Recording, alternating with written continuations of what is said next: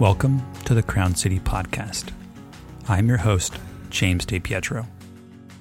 This is a show that explores the people and places that make our neighborhoods our home. On this episode, I have a very special guest. Chad Augustin is the chief of the Pasadena Fire Department, a position that he's held officially since June of this year. Chief Augustin comes to Pasadena from the Sacramento Fire Department where he worked for more than 20 years and in a broad range of areas, including operations, administration, human resources, professional standards, training, emergency medical services, and fire prevention. From the first time he visited a fire station as a child, Chief Augustin knew he wanted to dedicate his life to serving others. Originally from the greater Sacramento area, he began his career as a firefighter paramedic and steadily rose through the ranks to eventually serve as his deputy fire chief. In that position, he oversaw 650 sworn and 70 civilian employees, the daily operations of 24 fire stations, and an annual budget of over $135 million. For perspective, this is about three times the size of the Pasadena Fire Department, as we have eight fire stations and a budget of about $56 million. Chief Augustin earned his bachelor's degree in fire administration from Waldorf University and holds a Chief Fire Officer certification from the California State Board of Fire Services. As you will hear in our conversation, while serving as Deputy Fire Chief in Sacramento, Chief Augustin became interested in the law because of the issues impacting his fire department as well as EMS services in the state. This interest led him to pursue and earn his Master's of Legal Studies degree from the University of Arizona, where he graduated magna cum laude. In addition to his work in the fire department, Chief Augustin is a flight paramedic, and this exposure to aviation sparked his interest in flying, and he is now a certified fixed wing pilot. Competition and health have always been important in his life. He was a wrestler, and with the support of his father, he would compete across the country, so it is no surprise that Chief Augustin would go on to become competitive in CrossFit and that this would carry him to being ranked third in the world in his category. I really enjoyed this conversation as Chief Augustin's intensity, dedication, and positive personality are infectious. Because of his experience both in the field and as an administrator, one cannot doubt his capabilities and passion for serving his community, and I'm looking forward to him being in Pasadena for a very long time. So, without further delay, my conversation with Pasadena Fire Chief Chad Augustin.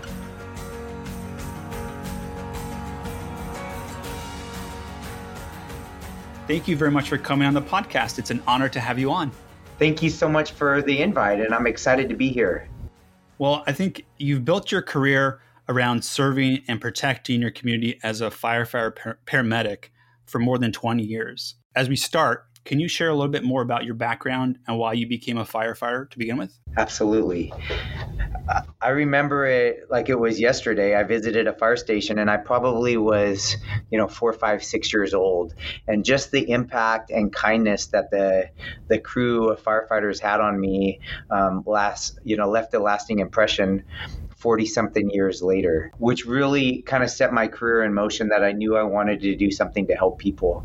And, and at the time, the fire service was very interesting, but I wasn't totally sure what I wanted to do other than I knew I wanted to be in a service um, oriented position where I could help help my community.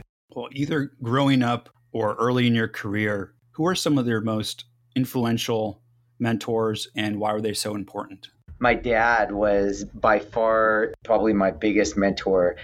And I didn't I mean, I appreciated it at a young age, but I didn't truly realize the sacrifices he made until um, I was an older adult. And he was uh, a pharmacist by trade and in, in management, but I was a wrestler from, you know, the day I could crawl, uh, and we traveled literally all over the country, and I competed every single weekend.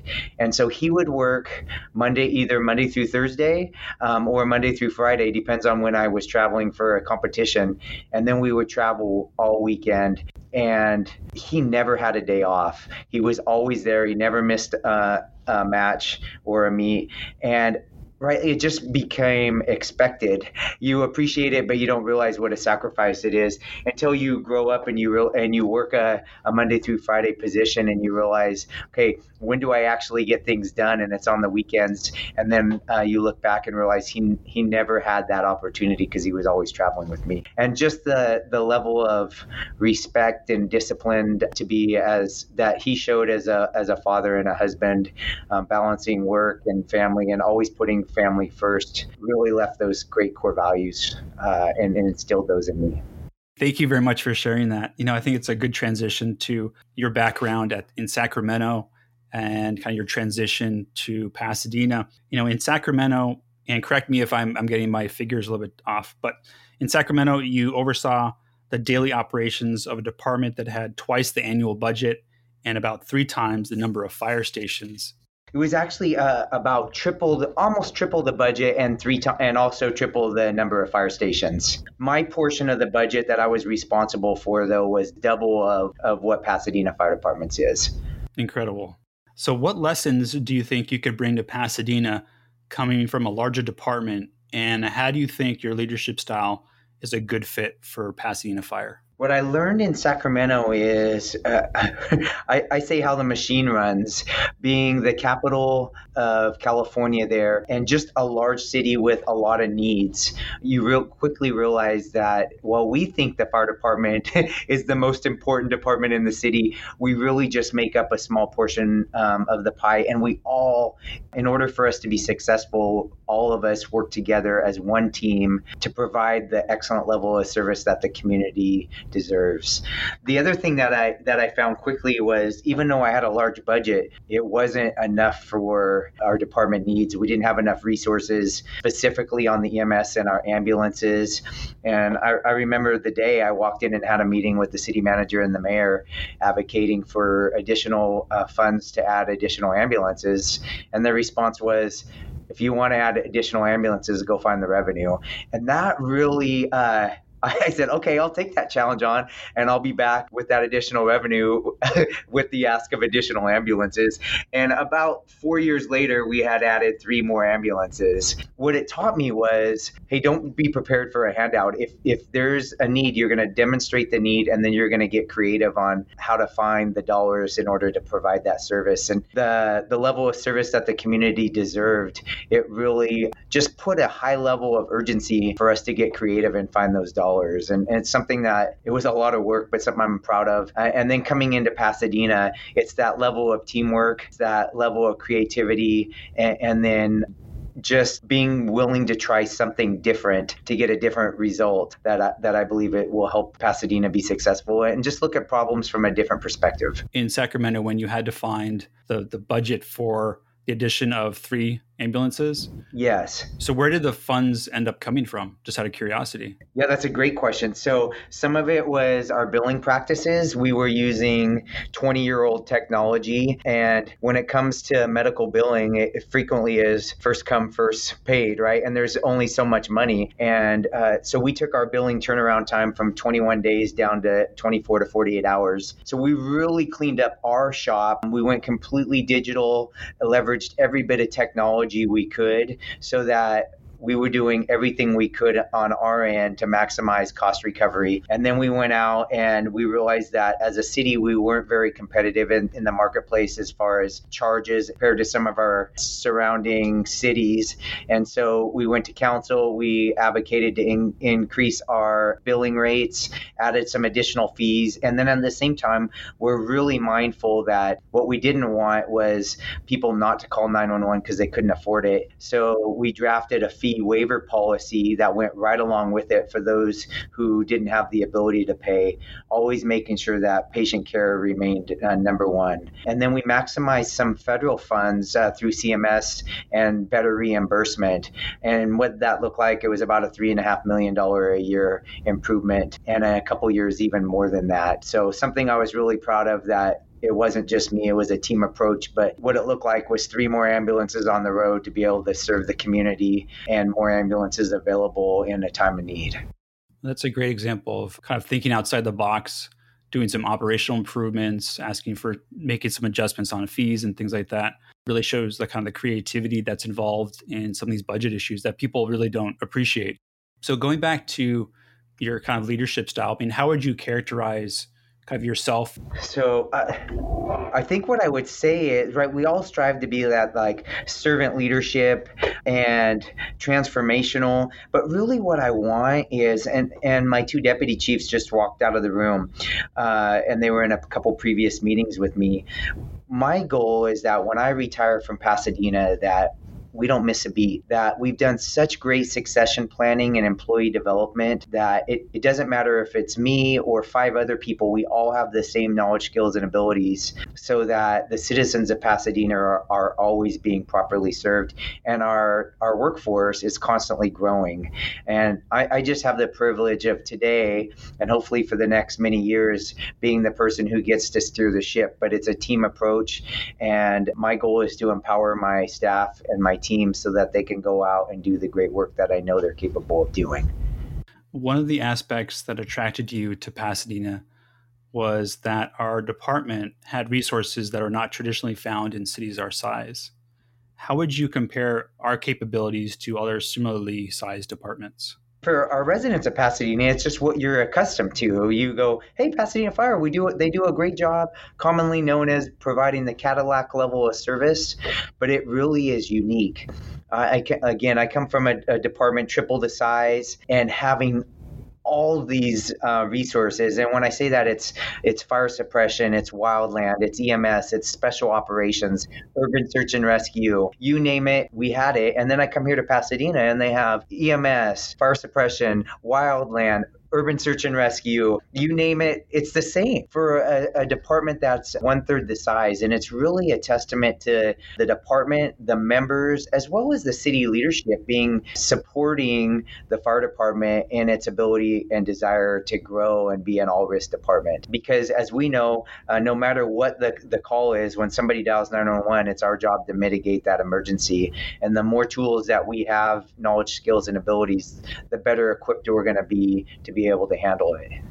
You, know, you recently commented that younger firefighters react differently to traditional kind of tough love approach that's common in a disciplined profession like yours.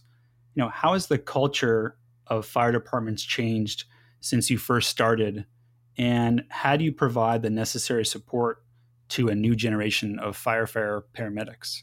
That's a great question. When I started, I, I speci- specifically remember in the 90s, many departments were adding paramedics, and you had the post Vietnam era workers that were really retiring from the fire service. And so we were the young kids that were going to ruin the fire service.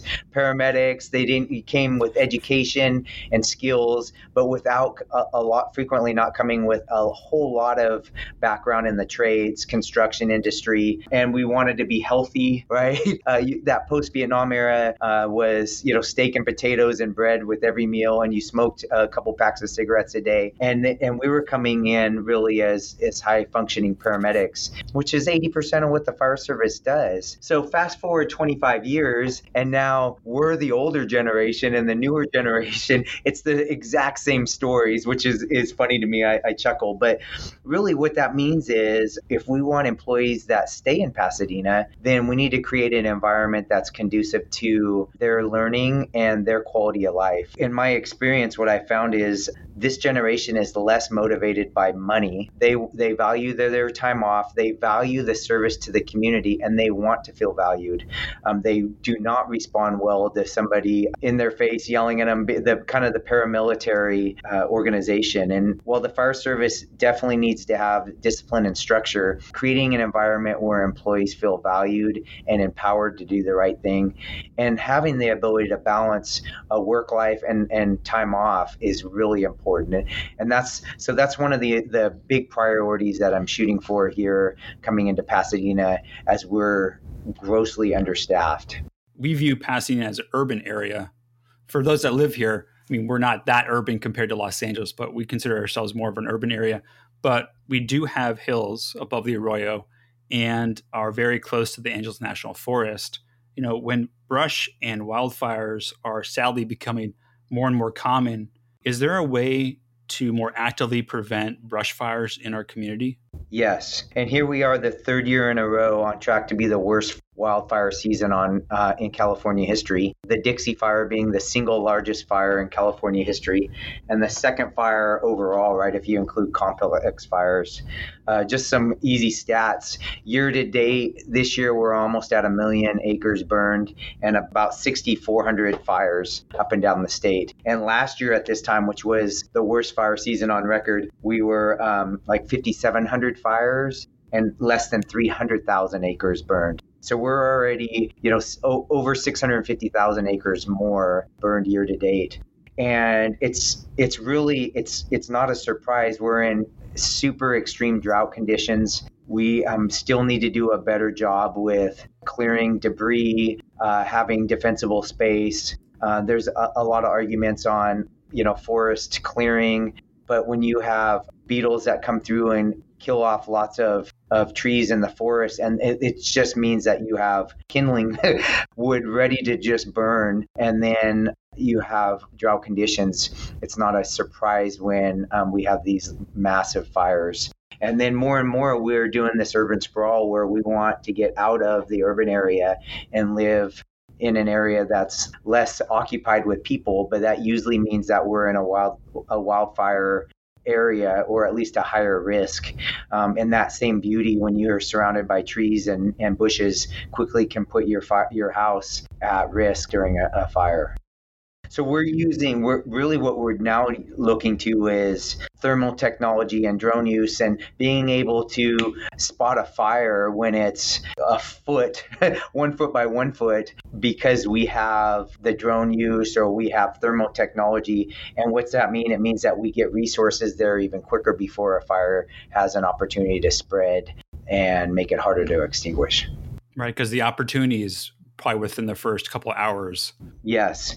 And when you have a fire that's wind driven and you know thick brush that is readily burning it's really hard for um, crews to be able to extinguish it and then if it's in an area where it's hard to even get personnel in there you're really relying on hand crews and um, and aerial assets and those are those are a premium right especially now with like you said the dixie fire up north. Yes. And I'm sure we're going to have some issues down here at some point as well. Just just yes in, inevitable the odds are right and and historically uh, northern california burns at the beginning of the summer in the fall with the santa anas southern california has the larger fires and and um, i'm hoping that this year does not that does not occur but our crews will be well prepared i'm sure they will be you know you, you mentioned it before that you know like many other fire departments you know, Pasadena is faced with a staffing crisis, and I think we're operating about eighty percent capacity. Is that correct?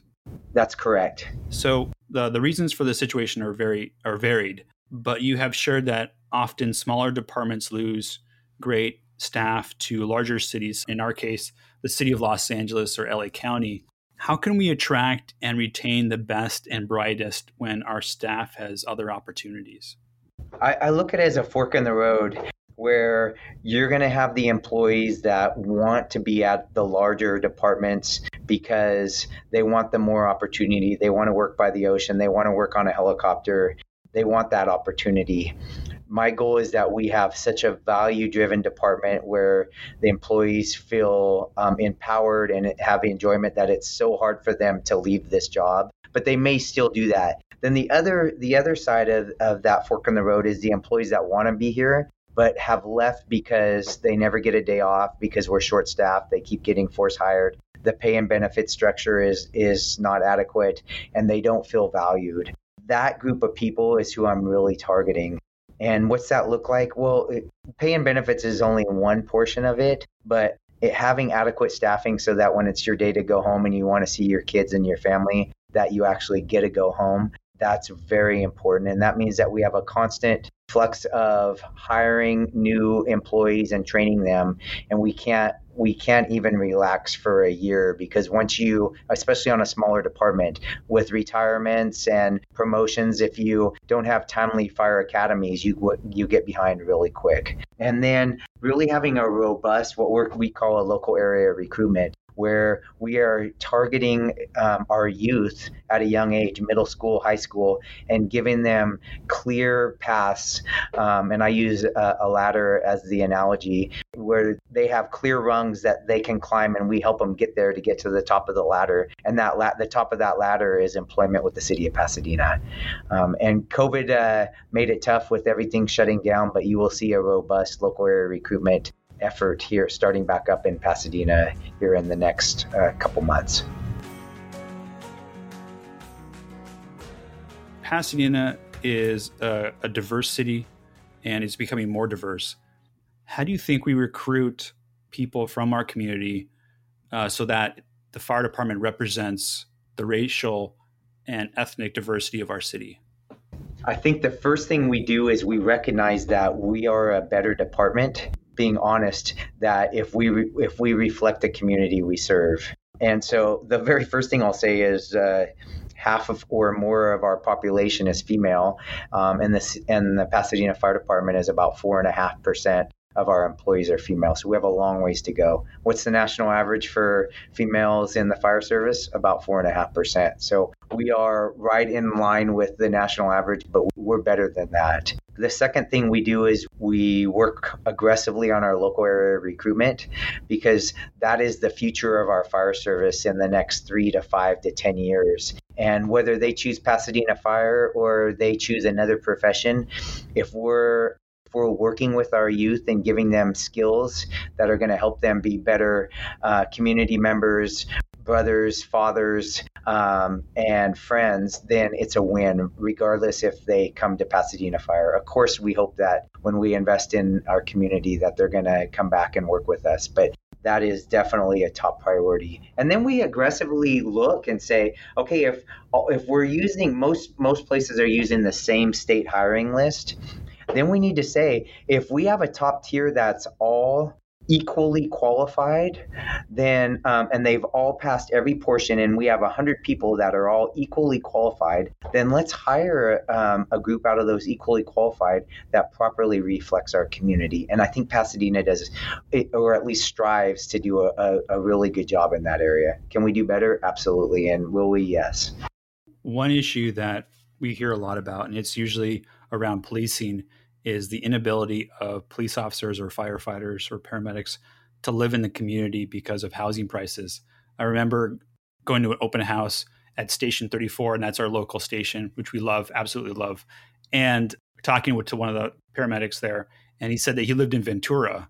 Ventura is a beautiful place, but I mean, it, it, it's hard for someone that you know either they live there for the cost of living or for various other reasons, but you know, we don't see a lot of people being able to afford living in the cities that they serve. Is there anything that we can do to kind of address that issue? I know it's a, it's a very large question. It's a very complicated question. It's an interesting question. I I just recently moved into the city, and I believe out of my workforce of 189 employees, um, I'm number nine or ten employees that live in the city. And uh, like just being honest, right? Like I, am a department head and make a, a, fair salary, and it was hard for me to be able to purchase a townhome in Pasadena because the, the the cost of living is so high. And so you look and say, well, what do other cities do that have similar issues or even worse? And if it's a priority to have city employees, you can get creative. You can do no interest or extremely low interest housing uh, loans to help employees be as an incentive to be able to live in the city. You can do a housing stipend. Of course, all of those cost money, and in lean economic times, it's a challenge.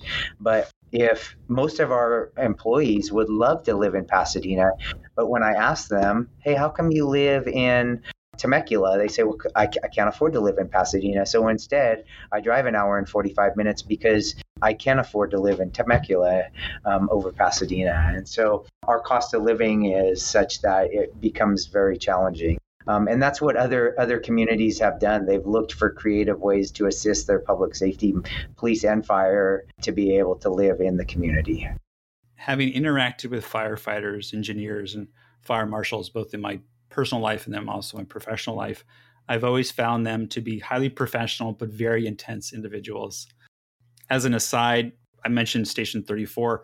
My youngest daughter suffers from febrile seizures when she gets high fevers. And a couple years ago, she had one at home, and my wife called 911, and an ambulance crew came from 34. Were incredibly nice to, to my wife and my daughter. Brought her to Big County, uh, which is where the closest pediatric ER was. But um, I can't say enough about the professionalism of your staff and your crews. So I just wanted to give a plug and uh, voice my appreciation for your department. But kind of getting back to personalities, and you work in an incredibly demanding and challenging profession.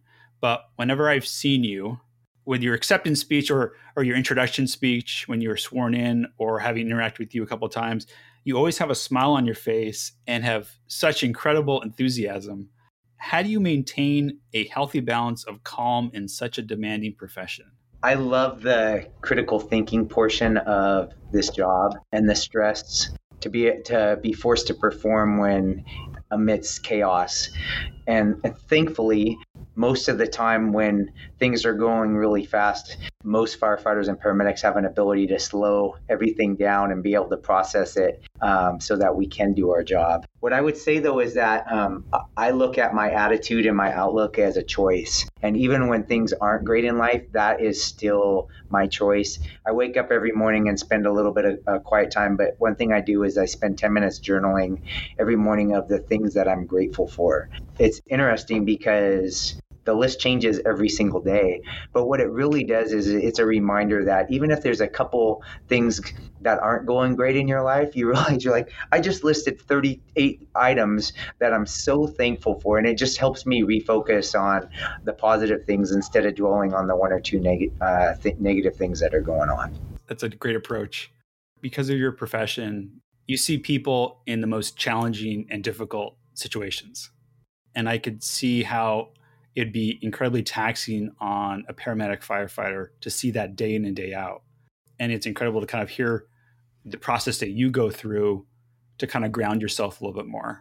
Um, so I, I, appreciate you sharing that, and I hope that you kind of tell your your department that as well, and, and make mental health you know a component because I think that's incredibly vital for the longevity of a, of a firefighter paramedic in your profession? And in the old days, I say old days, right? When I started in my profession, there wasn't the awareness of the mental health um, that we have today, and it's still growing. But so, what were the outlets? Well, people would smoke, they would drink, right? All the things that we that are really unhealthy. And uh, you talking about your child, all of us are softies for kids, right? Like that, those are the calls for us that um, are really high stress, and we really want to make sure we get it right because most of the, the vast majority of the time they didn't choose the the decisions to get them into that emergency. Where frequently as adults we're making choices that get us to whatever the emergency is but having an outlet, having the ability to have some sort of a balance in your life and whether it's journaling, whether it's taking a walk, for me it's it's CrossFit. Just having some outlet because eventually, if you're just stuffing it down uh, internally, it's going to come out, and um, it's it's not for you, for your long term health of your marriage, your family, your health and well being. We have to have outlets, otherwise uh, we just see otherwise we're not going to be successful. We see too many things that um, people shouldn't have to see in their in their lives that you have to have a way to process it. And I, I want to point out that you're you've also been a flight paramedic. Uh, do you still do that? Yes, I've been on a I've been on a leave of absence starting my career here. And in general, right, like the thing that I love most about that job, you have the sickest patients, but the necessity to be a team and function as a team is even more critical. You have a pilot, a nurse, and a paramedic, and that teamwork makes or breaks you. You're not getting anywhere without the pilot, and no one person can do that the care that that patient needs. And so you really rely on um, your partner and it's really fun. I, I, think of it as just critical thinking and problem solving to get to solve whatever the problem is to get them to the destination hopefully still alive and in better condition. And, and I really enjoy that challenge. I didn't realize that the crew included a paramedic and a nurse. So who in that situation, who is the, is there a lead? Yeah. So in some, um, like if you go to Europe, you might have a physician um, on there. Some um, programs are nurse nurse, but your most by far your most common configuration is a nurse and a paramedic. And really, what you're you're bringing is um, the expertise from a hospital, whether it's an emergency room or an ICU, and the expertise of the paramedics from the pre-hospital. You bring them together and there's nothing you can't handle. It's kind of the, the thought process.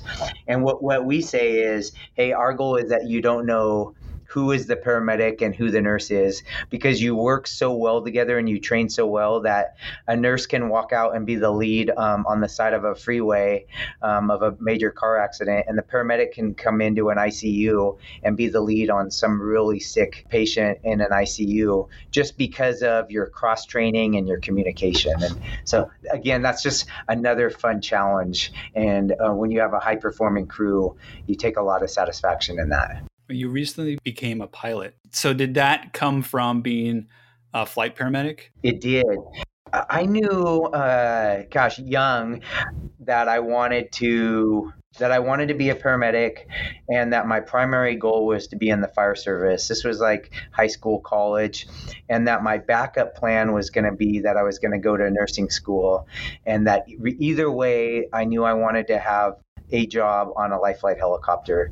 And so I always would say I had the two best jobs in the world being able to work for the fire department and then moonlight on a on a helicopter. But aviation is like a different language. And so just learning from the pilots, they're talking to the different air traffic controls and the different airspace and rules with weather. It was fascinating to me. And then just the piece of flying uh, through the sky and watching a sunrise or sunset. Um, and so I, I had finished my bachelor's degree and was going to go get my master's. And my wife's like, hey, why don't you just do something for the fun of it before you go back to school? And so I took a little break from school and, and became a pilot. And uh, I thank her probably about twice a week for that because it's just so fun. And at some point, I want to, I, I say I'll be the eternal pilot student because there's always another rating to get. It's kind of like the fire department. There's always something else you can train on and get better at. And so it's not something I get to do full time, but I, I really enjoy it. One of the many exciting things about you is that, and you've alluded to this a little bit, is that you are incredibly into CrossFit to the extent that you were ranked third in the world in the CrossFit Games several years ago. Where did your passion for CrossFit come from, and how hard is the training to be considered one of the best in the world? I was, as I had mentioned, I was a wrestler since I could crawl. And um, my first year in college, I had had a couple injuries and was like, okay, I'm not going to wrestle anymore. So then I took up bodybuilding because I liked working out. I wanted to have a challenge and something to, um, to work towards and the discipline. And I really enjoyed the nutrition side of it and the dieting, and that was fun. But I was in the fire service, I was like, well, this bodybuilding stuff is not really conducive. You're dieting, you're miserable, you you can't control when you're going to eat. And so I started doing powerlifting, and then that was in the early stages of CrossFit, um, kind of um, starting. It really got its roots in like 07, 08, and I stumbled across CrossFit in 2010, and I just fell in love with it. First off, it was, but there's so much application for the military, police, and fire in what we need to do in our job. And I always wanted to be a good uh, representative um, to my crews and my members of, hey, it's important for us to stay fit for the job. And then the more I um, I started doing CrossFit, the, the challenge was fun because you need to be pretty good at a lot of things from gymnastics to uh, Olympic lifting to powerlifting to running to swimming. And so there was, I never got bored in my training. It was always something to get better at. And then I was on a team and we were, we had some pretty good success um, making it to the CrossFit Games multiple years in a row. And when you're on a team, and you get along, there's nothing more enjoyable. That again, it's like having a high performing crew on a helicopter or a high performing crew on a fire engine or in the workplace. You just you build off each other and, and that camaraderie is is really great, which just made it even more enjoyable and I was hooked even more. And then after a few years I um, decided to try and tackle it as an individual, which you win or lose on your own merit. Uh, you have no, you know, if, if somebody beats you, you just tip your hat. But uh, I enjoyed that part very different than the team aspect, um, but have always just, I envision myself in my 60s continuing to compete in CrossFit and uh, trying to reach some of those goals that every year I, I log as, hey, this is going to be my goal for the year, and whether I attain it or not, I I, uh, I either check it off or mark it on the on the list for the next year. It's incredible you can find the time to to be that competitive because I've tried to do uh, things kind of in my personal life, and it's like it, it's consistency is the hardest thing for me. But I mean, with the d- discipline that you have, it sounds like the sky's the limit because because of the kind of structures and the approach that you have. As I've gotten older, uh, like I'm like in the masters uh, age groups uh, for CrossFit, and what you have is all um, they're not none of us are full-time professional athletes anymore like the 27 year olds we're all in our 40s and 50s and have full-time jobs and families and so we celebrate each other, right? Like it's a competition when it's three, two, one, go, and then you're immediately celebrating each other, and that camaraderie is so much fun. It's really what motivates you to keep to keep trying to better yourself. Well, as we kind of wind down our conversation, I would be very respectful of your time. Uh, one question that I wanted to sneak in before we kind of wind up our conversation was um, you've expressed an interest in the law to be an advocate for EMS issues and to better understand labor relations, personnel issues. And this probably led to your earning your master in legal studies a degree from the University of Arizona, where you graduated magna cum laude. Where do you see the parallels between the law and the fire services? That's a great question. And I stumbled across an interest in law as a deputy chief. I had oversight of of HR side of the house, and so I was working with our city attorney. We were working on uh, legal aspects and discipline, then um, also on a lot of HIPAA issues. And what I found was the law is there's a lot of it's up for interpretation in so many areas. You ask different experts and they'll come up with different opinions. And I really enjoyed that of being able to do research and come up with a legal opinion. And working with, with general counsel and some of our different city attorneys, it really piqued my interest. And then um, oh, on some of our EMS issues, there's a lot of I'm trying to, I want to say this politically correct. There is a lot of fights up and down the state of California between public agencies, being fire departments, and private institutions, uh, private ambulance companies. And more and more fire departments are realizing that a big portion of what we do is EMS and that if we if we have ambulances they're available into this community we serve. We get to staff them and we think we provide a higher level of service. Some of the private ambulances do a phenomenal job, right? This is where I have a good balance because the helicopter company I worked for was a private, privately owned company. But those same uh, privately owned companies are are responsible to their shareholders. They also, the 911 uh, system is not the only types of calls they respond to. So sometimes they're not available and the cities have less control. Well, the we call it the right to provide that service or 201 rights and it's part of the health and safety code but again, uh, it really what it what it meant was we were doing EMS advocacy and working with attorneys and ultimately we were trying to do what was best for the community but it was fascinating to me and it wasn't so much for me about the fight what was what i enjoyed was learning about the law and the history and you realize if you want to change the law you better you better step up to the plate and have the knowledge to be able to to have a good argument uh, or a legal opinion. And so when I was going back to school, I thought, well, I want to study the law. I envision that in my retirement, I would love to do EMS advocacy and study more in much more detail EMS law and just I really enjoy it. So would love to go to back to would love to go to law school. Well, your your resume is incredible because here you are, you do CrossFit, you're interested in the law, you're a pilot, you're a paramedic and a firefighter. I mean, there's not a whole lot left I say I'm a work in progress on a whole bunch of things because if you said, What are you really good at? I'd be like, Oh, I don't really think I'm really good at a lot of things, but I like to work hard and I don't mind putting in the work to try and get better. And, and that's what's fun for me. You and your wife moved to Pasadena not knowing a single person in the city. And this shows a tremendous amount of faith in Pasadena Fire, but also us as your new community. How can we best serve you, your staff, and the department? It was, I w- I'll agree with you. We didn't know a single person.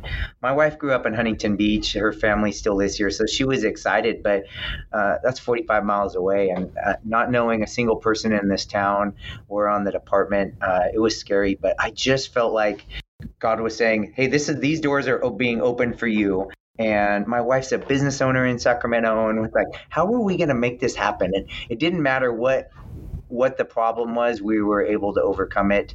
And uh, we are with. It's funny because I go, I still go up and see my parents in Sacramento on a regular basis, and it is absolutely not home anymore. I feel like Pasadena is home, and this community has welcomed us with open arms.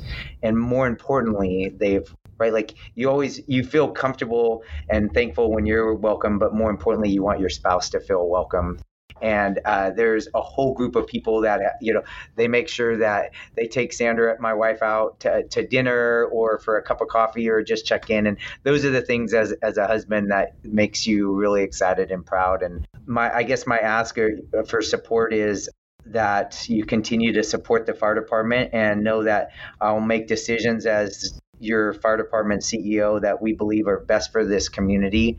And if I make a mistake, it'll be because I'm trying to do what's best for the community and learning as I go, but that uh, we will always do what what we believe is best for this community um, and make decisions that are best for the fire department. And just hope that you continue to support the fire department. Great. Well, Chief, that's a great way to wrap this conversation up. Thank you for being such a great part of Pasadena, a new part of Pasadena, but a part of Pasadena, uh, for embracing this new opportunity with our city and for being so generous with your time. I greatly appreciate it. Thank you so much for the opportunity to have a great conversation and uh, just for me be, to be able to share a little about myself.